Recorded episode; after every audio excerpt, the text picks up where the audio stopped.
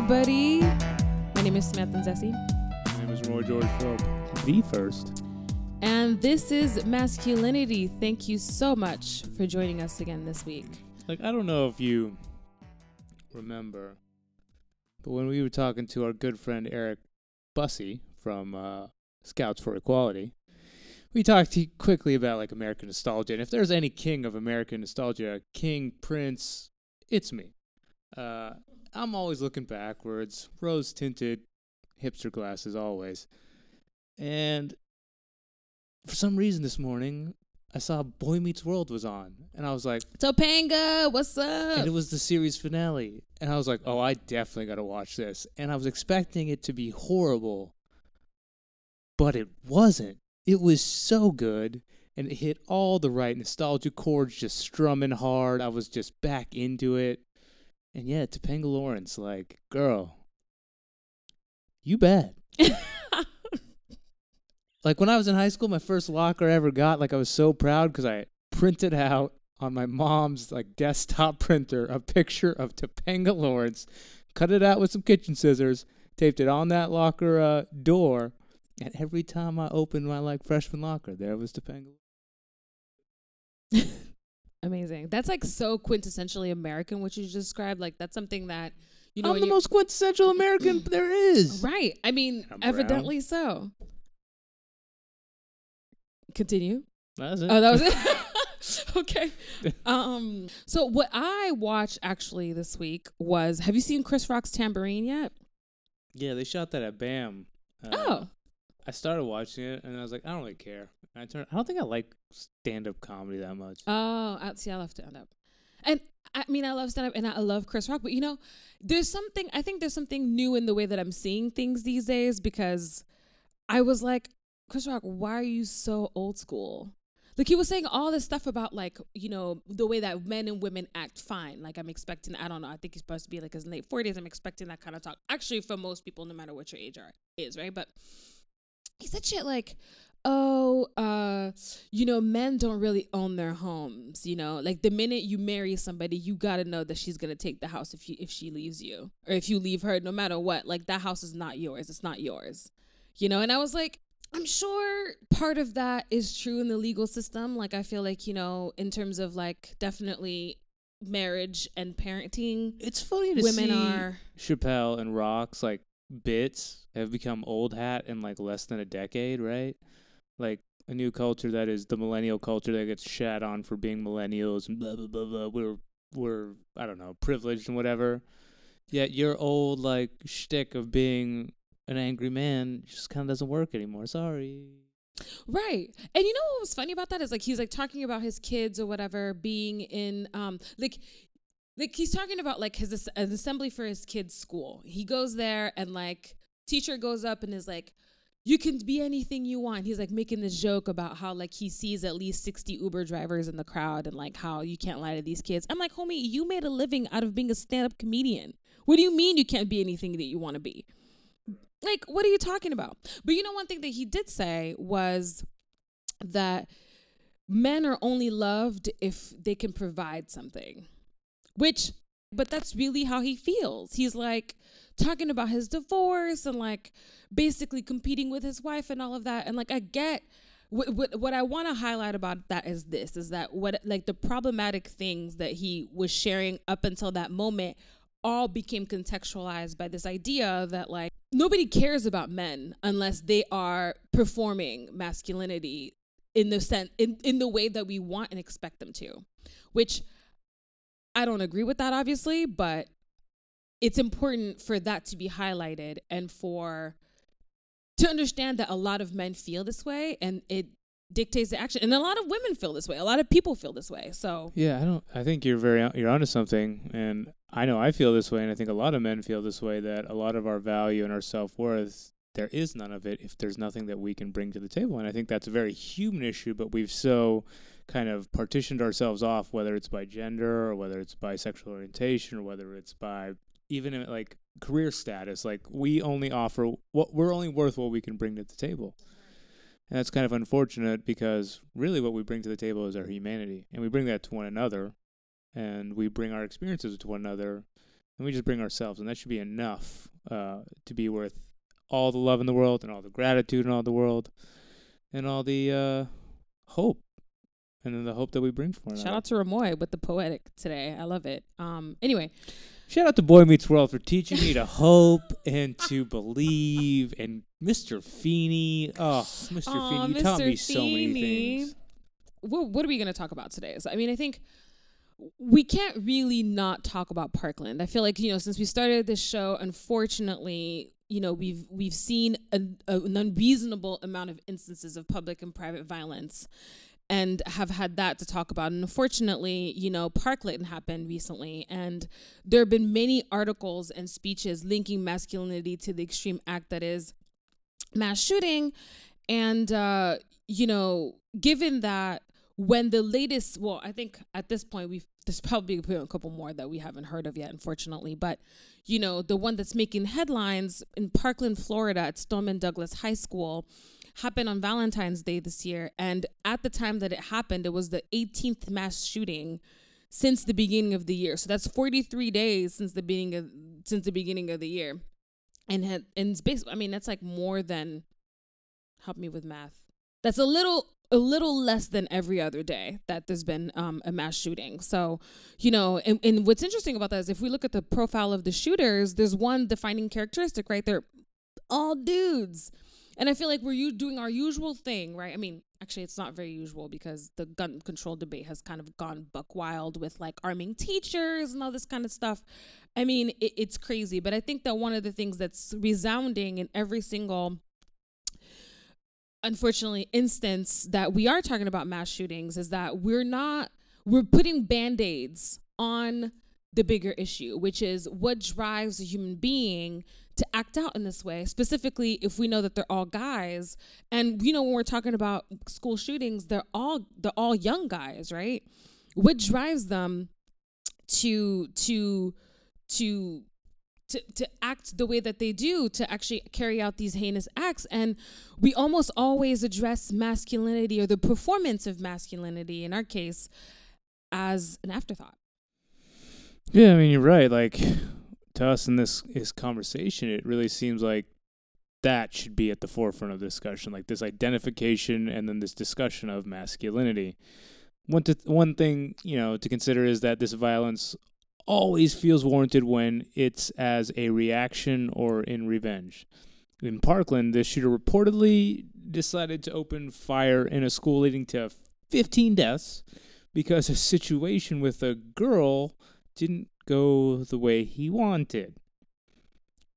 Think about that. Now, everyone has to feel it. If he felt wrong, why wasn't there another way to deal with his pain? And like, consider that association his and pain, masculinity and pain. Consider that.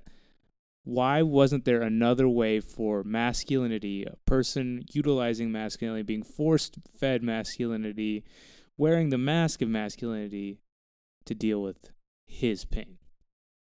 Yeah, and I think you know, I feel like when we when we talk about like mass shootings in general, there's like this sense of like, oh well, they're inevitable, and like you know, there's just like How are they inevitable? I don't understand that. I mean- fine. In this case, he- this had been on on people's radar, right? He was like on the FBR's radar, uh, the FBI's radar. You know, there were there were there were inst- there were public instances and examples of his rage and also foreshadowing the fact that he was planning to make this happen, and nobody took it seriously. You know, and so you know, as we talk about like gun control, which everybody is obviously thinking about very actively, we talk, we think about mental health, which you know, on on one side of the aisle, people are always talking about. On the other side of the aisle, it's like, uh, what do you mean mental health? What'd you say? Right, it's not a thing. It's like we have to take a look at what as as society we start to we start to respond to, right? I mean, why is it mental health be take, be, being taken seriously? But also, it's like, why can't we? Even if it's not mental health, even if it's, I mean, I have various theories about it, right? It's like there's like this notion of entitlement, right? This girl didn't do what he wanted, or he didn't go out with the girl that he wanted to go out with, or whatever may have happened. So now everybody has to feel his pain. you know, or you know, maybe he was bullied when he was little, and you know, and, like I've, I've I was bullied when I was little, I was little, and I have had to confront that recently myself. So I know that there are things that need to be attended to, and what wh- my concern is that is that he did try to speak out. He did try to, and I'm not trying to say that this is like a sympathy thing for him. I'm just saying that there are things to do here and we're not doing them and we're expecting shit to change. I mean, I think this goes, you know, you mentioned that, you know, one side, um, because there are two major sides here, one side is always talking about mental health and one isn't. And that's a whole another exhaustive conversation about that. But it's this association, again, with like kind of masculinity, vulnerability, who's allowed to feel sympathy and allowed sympathy and you know what brokenness means and a spectrum of feeling and pain and mental health issues. And I think at the core of this, if you're talking at the core of this main issue being about masculinity and why that's not being addressed, why are we not assessing at the core issue of that's this this kind of even deeper cut? Why are we not talking about how everything isn't black and white, how everything isn't binary, and how we can't easily sum up an issue, a pain, a problem in one or the other. I, I really I can't help but feel like you know if this you know when it's a young woman who's having feelings of of rejection, of hurt and pain, you know, she knows that she can go and talk to someone. She can talk to her friends, she can talk to her counselor, she can talk to her, you know, mom. I mean, obviously this is a gross generalization but generally pe- women are encouraged and expected to be able to speak their feelings. As long as it doesn't incriminalize a man. As long as it's not incriminalized and actually calling a man to to to justice about wrong actions like we saw this year then it's perfectly fine. There's no backlash right? Like women speak up about their feelings. That's what women do. What i think is funny here is and funny because i've I feel this and I've felt this many times. It's like, so in most cases, we were saying that men aren't allowed to be vulnerable or emotional or share their feelings, and we kind of have to kind of compartmentalize everything and then compact it down and pretend it's not there, right? Repression, right? But then when we we understand that, you know, on the opposite side of the binary, like women are allowed to be emotional and we uh, women are allowed to be vulnerable and like kind of be completely carefree with their emotions to a place that is freedom, right? And in a certain way, I can get frustrated about that. I'm like, why do you get to have the ability to just be free and just be la di da and like be feel one emotion one second and feel another emotion another because I have to repress everything and I know this and like I almost have this like uh like meta awareness about the situation but I can't do anything about it because what we always talk about is like these things are so systemized and they're forced upon us that we kind of have to fit these molds. And as a man you're supposed to you feel obligated societally and pressured to fit this mold of what is masculine what is repression what is not being emotive right? And knowing that but then seeing what you can't have just almost exacerbates that frustration. But i wonder like if at any point in the shooter's mind, like there's also this amplified frustration because of he couldn't get the girl, but he also can't talk about his feelings about being sad about not getting the girl or any of his experiences where he may have felt vulnerable or sad or hurt but can't talk about it and just being even more frustrated with that. First of all, I just want to backtrack and say that the word is not incriminalized, it's incriminated. I do as a translator feel the need to correct myself. Anyway, um I mean, I, I thought you were using a word I didn't know. I was like, cool, you're smarter than me. You should have just gone with it. I don't know. I just feel like if we're going to be talking about compassion, we're going to need to address the fact that there is strength and vulnerability in everybody, and that when there are signs, that we address them and address the actual cause, not just the symptom, right? And I feel like really what we're doing here with this gun control situation with you know the the the way that we're just completely ignoring mental health is putting a band-aid on or trying to put a band-aid on something. I mean obviously gun control is necessary. I mean like clear. But i just feel like the conversation of legislating control is not going to go as far as providing support and resources for people in need. Look, these fucking basketball players that I adore or hate, named LeBron James, they make a lot of money and have these pr- these associations of hyper masculinity projected upon them. But we see like DeMar DeRozan tweet one things at the All Star game about being depressed and how now Kevin Love's come out and now Kelly Oubre's coming out, and these men who are associated like uh, LeBron James was to just shut up and dribble, like to be just these big, in most cases, black men, and just to be what it means to be men. If only one person can come out and open the conversation, we can see it's not just these big macho, like hyper masculine, muscly men. These are people. And we can offer them, they have just as much right to feel sad, have mental health issues, be frustrated, no matter how much money they make, no matter what position of status they are in the world, and we can all offer them humanity, and they can they can then do the same for each other and refract it back upon ourselves, right? I mean, that's the joy of being in society, and it's in the same thing that once we can see examples of like this, like we are not men do not have to fit to the to the guards and the roles and the codes of what it just to be men and what we've been taught to be men. Like we can open up and be vulnerable. And in a sense, vulnerability is a strength, like you've always said, that encourages others to be vulnerable and like to share in something so profound, but yet so almost as a treasure because we've locked it away when that is like the human experience. Well, I mean, I guess what I'm really interested to find out is like what exactly does society get out of maintaining the status quo? You know, it's like I think we're we have to just be it has got to be more than just that we're afraid of change.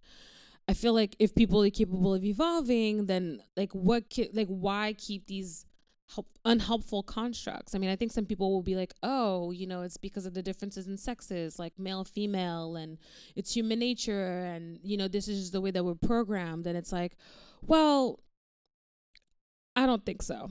Um, I mean, I have another theory. I, I do think that masculinity, the performance of masculinity, is a profitable machine. I mean, I think that, you know, we saw the NRA. Well, I don't think we did see the NRA come out and firstly kind of advocate for com- like keeping these these ridiculous I mean, in my opinion, ridiculous rules around like letting people who are super young buy buy guns. Like, not raising it to 21 it's like i can buy a gun but i can't have a glass of wine legally you know in this country before the age of 21 which is insane. And i mean i think that a very very certain group profits from that. And i think that if we really take a look at it you know we we we it's always positioned as this kind of like whole shtick of like owning a gun is protection is is for protection and recreation. But if we really take a look at who's using guns, who profits from people using guns, I think we'll see that there's like a very clear hierarchical divide, right? So, I mean, taking a look at a couple facts, you know, first of all, men are three times as likely to own a gun as women are. And they're more likely to use it for recreational purposes than they are um, for for protection, which I think is kind of I mean it's not really all that surprising. I mean it plays right into the gender roles that we've been that we've been taught our whole lives, right? It's like women need to be protected, so I'm going to use the gun for protection. Men are manly, strong, you know, exciting about I mean excited about being able to provide for the family. So you know, hunting, just target practice whatever it is you know that that kind of feeds into that performance of masculinity is it, right? Like it'll obviously work. I mean, but one thing that's a staggering statistic, which I didn't know, is that 42% of American households actually have at least one gun in them, which is insane.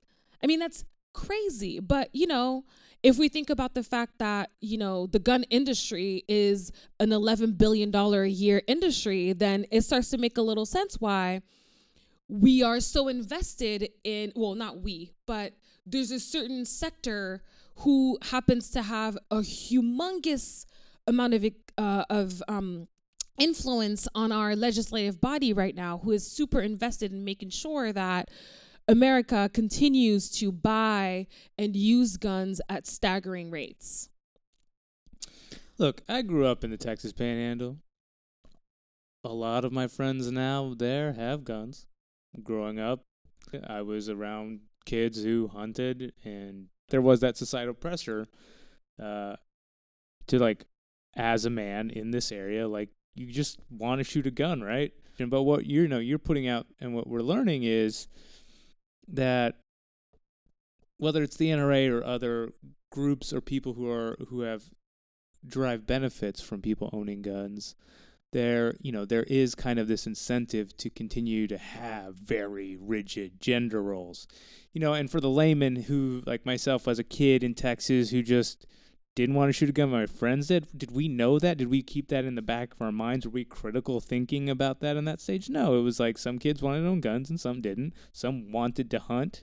Some were taught to hunt by their father so then they entail wanted to keep on that tradition, and that was a tradition they wanted to pass on to their kids. But whether it's those traditions or it's those, you know, something you as a person just generally desire, like there is again an incentive for industries to have rigid gender roles. Not only to keep like sales in various industries, but also to make sure that, you know, unfortunately, and this is not probably the most popular take, but make sure that mental health is not a priority and how it keeps the whole system going and going and it just yields to unprecedented mass incarceration, you know, creating this industrial prison complex that we've discussed recently. And the list goes on and on. Yeah, I mean, I think like I I don't have the exact numbers on like the amount of profit that the industrial prison complex is generating every day, but I'm most positive that it's definitely in the billions. Um, and I think that you know while our co- other countries have their own issues and their own di- gender dynamics that they deal with, which are pretty similar to ours, but you know definitely uh, upheld with different types of structures. Um, older structures. I do think that the United States, as a younger country, is in a position to make things a little bit better for its citizens, but it chooses not to. What's funny is like, do people realize like America's only been around like less than 300 years. Like that's crazy, and just geographically how big we are and how much we've. I hate to use the word evolved, but evolved, changed, grown, like in those less than 300 years, and to be such like a, a quote unquote melting pot with like ethnic and cultural diversity. Granted, at the loss of the indigenous peoples and the genocide of the indigenous peoples. With all that in mind, like just to think about what has happened and what has changed in such a small span versus like what we think of like Western European countries who have been around for almost two millennia in certain ways. Like, we are a brand new country that's constantly changing and constantly forcing ourselves to change. And we have a, an incredible society of individuals who are always expecting change and wanting change and self determining that change. Agreed. And, and I, I could only hope and believe that that can continue.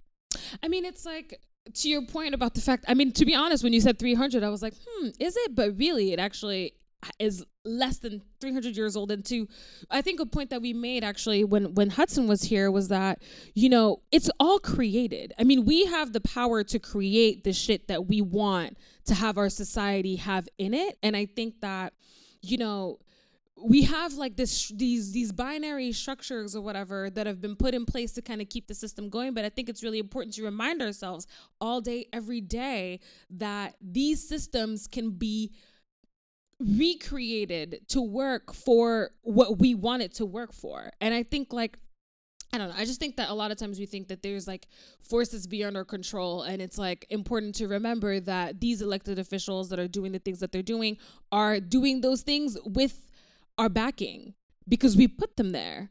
But I feel like there are other ways, right? That like there are other industries that exploit gender roles in ways that are deemed so normal and so impregnated in our culture, but again, could just be changed if we chose to change it. Yeah, I mean, I think if we look at like the mainstream film industry, which you know, I love my movies. It's it's it's a fucking prime example of a sector making huge profit off maintaining gender roles, right? Like movies that make the most money usually include guns and a guy who's the superhero or the hero. And then we wonder, you know, why mass shootings happen. And honestly, I mean, looking this up and researching into this like little bit or whatever, I was like thinking to myself, I was like, you know what, like. Let's think about this a little bit. Like, is it really that, like, when you have a, like, because like movies where there's a hero who's a man. Movies like you know so many formulaic hollywood movies right? They've been done over and over again right? So there's a sense that people know how to do those really well. They know how to create a winning formula. Is it just that movies that have a man as the like the front runner are actually usually better written because or just better and better made because we've done it so long. And the answer is no. Rotten tomatoes you know roger and ebert whatever all the people who have like all the critics who have the, those really trusted reviews women led movies and men led movies are of the same quality. So when we're ta- when we're thinking about the fact that you know men led movies gross $10 million more in the box office than women led movies do, my personal take on it is that it has to do with who we qualify as hero and who we qualify as a supporting character. And I think that we trust that the movie is going to be good because the, the dude is on the front page because we're just used to having men as heroes. I mean, I was just at the, t- I mean, you know, you guys will hear this a little bit, but for International Women's Day, I went to a panel with Danai Gurira, shout out to Okoye, and Reese Witherspoon. Shout out to Okoye. And Wakanda forever. for Waka- Wakanda for motherfucking ever. And she actually said something that you said when we were talking about um when we were talking about Wakanda. She said that she had heard that a lot of people when they went to see the movie were like she said that there was one young man who said something to the effect of I never thought that women could be generals. And if she and what I the, one of the things that I thought about was what if she had been the one like what if she had been T'Challa? Right? Like what if if if there hadn't been the president of Black Panther being a man, which we already know and we already want Shuri to be the next Black Panther, right? But what if it had just started with Shuri? What if it had just started with, let's say, a standalone Okoye movie? We all know that she kicked ass, but would we have been as ready to go see that movie if it had started with her? You know, and I think it, it has everything to do with who we think of as masculine. It is necessary for more movies to be to have uh, men characters right now because we think men are the heroes. So where the change starts is us shifting our thinking and starting to understand that women can also be heroes and men can be very effective and amazing supporting characters as well so that we can create a little bit of equality in the mix, right? Because then we can actually start to see a shift in gender roles and understand that the entitlement to women's bodies, the lack of support for men is actually just something that we manufactured and it doesn't really have to be this way. We've we have these associations, these these really deeply embedded associations with what is a hero, what is a leader, right? And how that is problematic is yes, that you know that keeps one, we'll say in this case, say gender out as the secondary role, right? But it also is unfair to those who are within the primary role but who don't associate with being a leader or a hero and puts them in an unfair position to where that they have to make decisions or be put in an elevated place where they don't want to be or they don't feel comfortable or they are just not in a place to be that leader or hero and when they're put in that unfair position that is compromising for them they then themselves as the individuals themselves feel broken feel wrong and feel slighted because we are in such a strict and rigorous codified society of who can be a hero who can be a leader. And if we can slowly but efficiently move ourselves out of this kind of binary, which you're incredibly talking about, which we're kind of seeing happen so rapidly, at least in you know in film and in the in pop culture that we engage with, we can start to see that it's not such a rigorous thing about a man needs to be a hero, a man can be a leader, a woman is just there to support, or a woman is just there to, you know, worship, you know, kind of the male hero but anyone man doesn't fuck man fuck women fuck cis like Anybody can be a hero if they have the qualities to be the hero. Anybody can be a leader if they possess the abilities and the ambition and the and the wherewithal to be a leader. I want to see anybody who can lead me well lead. I don't give a fuck. And, and this is a perfect segue actually because I I love what you said about, you know, the fact that not every man wants to be on the front line you know like there are a lot of people actually who can lead from the back of the room or lead from from the from from the audience you know and i think that that you know just to praise wakanda a little more uh i think that's one thing forever. that forever i think that's one thing that you know in black panther which was so great was that everybody was united for Wakanda and it and it had everybody understand that they played a part. So everybody was important. Just because you're not Black Panther or T'Challa does not mean that your role is not pivotal to the way that society is going to go.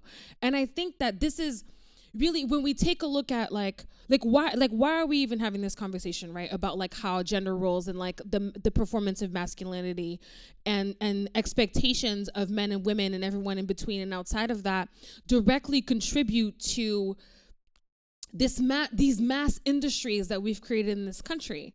Because what was happened inherently is that there's a, a hierarchical structure that has us i mean and this is the theory you know a lot of my friends know i'm always talking about hunger games right it's like you've got the 1% at the top and everybody is fighting for the scraps at the bottom and there's no sense of unity because we're all battling each other for upward mobility into this 1% that let's be honest just in the past 5 years the Federal Reserve has done all kinds of shit to make sure that that's not going to happen, right? I mean, we have people that are, I mean, of course, we've got, you know, like athletes making millions of dollars and stuff now. But anyway, all this to say that, you know, if we really take a look at the ways that we've been structured, the things that we consider masculine, let's take a look.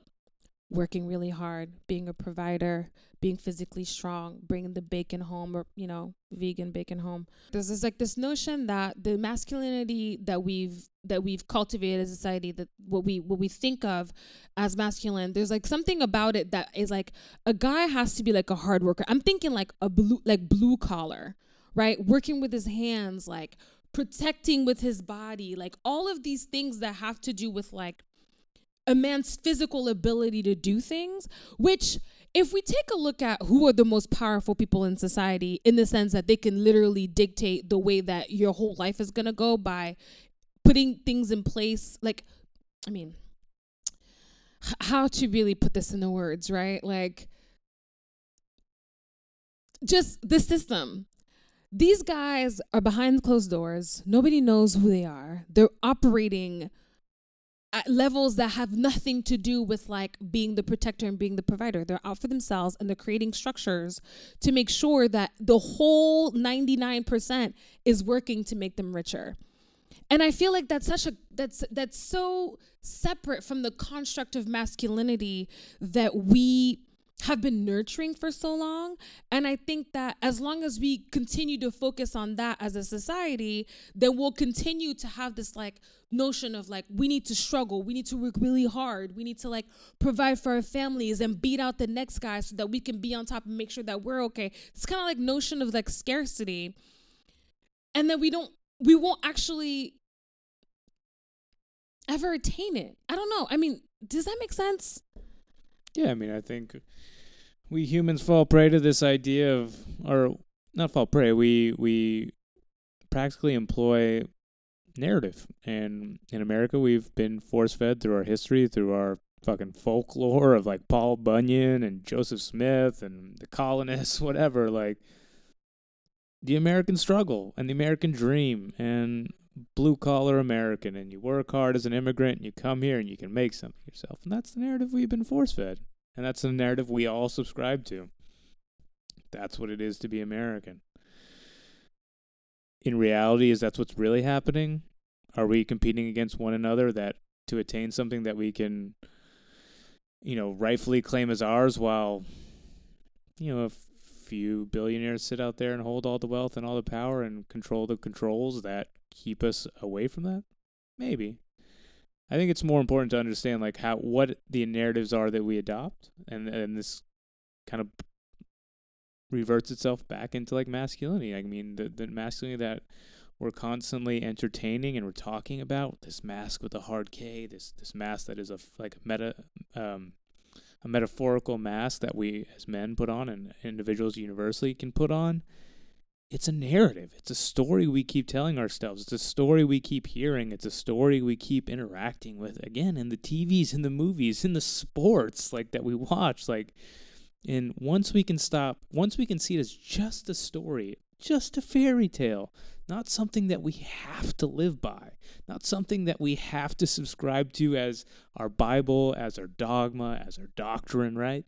It's just a story, and we can change the story. And that's what's the coolest part. We can redefine, repurpose, rewrite this story.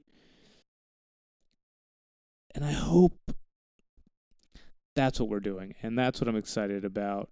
And like you said, like this American struggle, this American competition for limited amount of resources and limited amount of wealth is the wrong story. I think that these narratives that we keep on telling ourselves and that we keep on, you know, interacting with and we keep on um that we pass down from generation to generation are what has created such a huge class divide. And I think that when we think about binary and we think about, you know, bipartisanship, you know, uh, black, white, uh, you know, male, female, uh, you know, Muslim, Christian, we are sort of failing to see how those exact things are put in place such that we're just we just stay on the bottom man. Well i mean it's fine to say that they're put in place but we have to see that we're employing them. right right. Oh yeah yeah i mean yeah. the culpability is the responsibility is just as much as it is on ourselves as the quote unquote man in the high tower. Like we fall prey to employing these stories and these binaries and we are just as culpable. And to act like the responsibility is not ours is problematic. We need to own that. And that's what's cool about this conversation is we're seeing all these intersections of the said binary the said story as i went fucking monologue about. But we are the ones as individuals as you and me and everyone listening it's uh, it's up to us.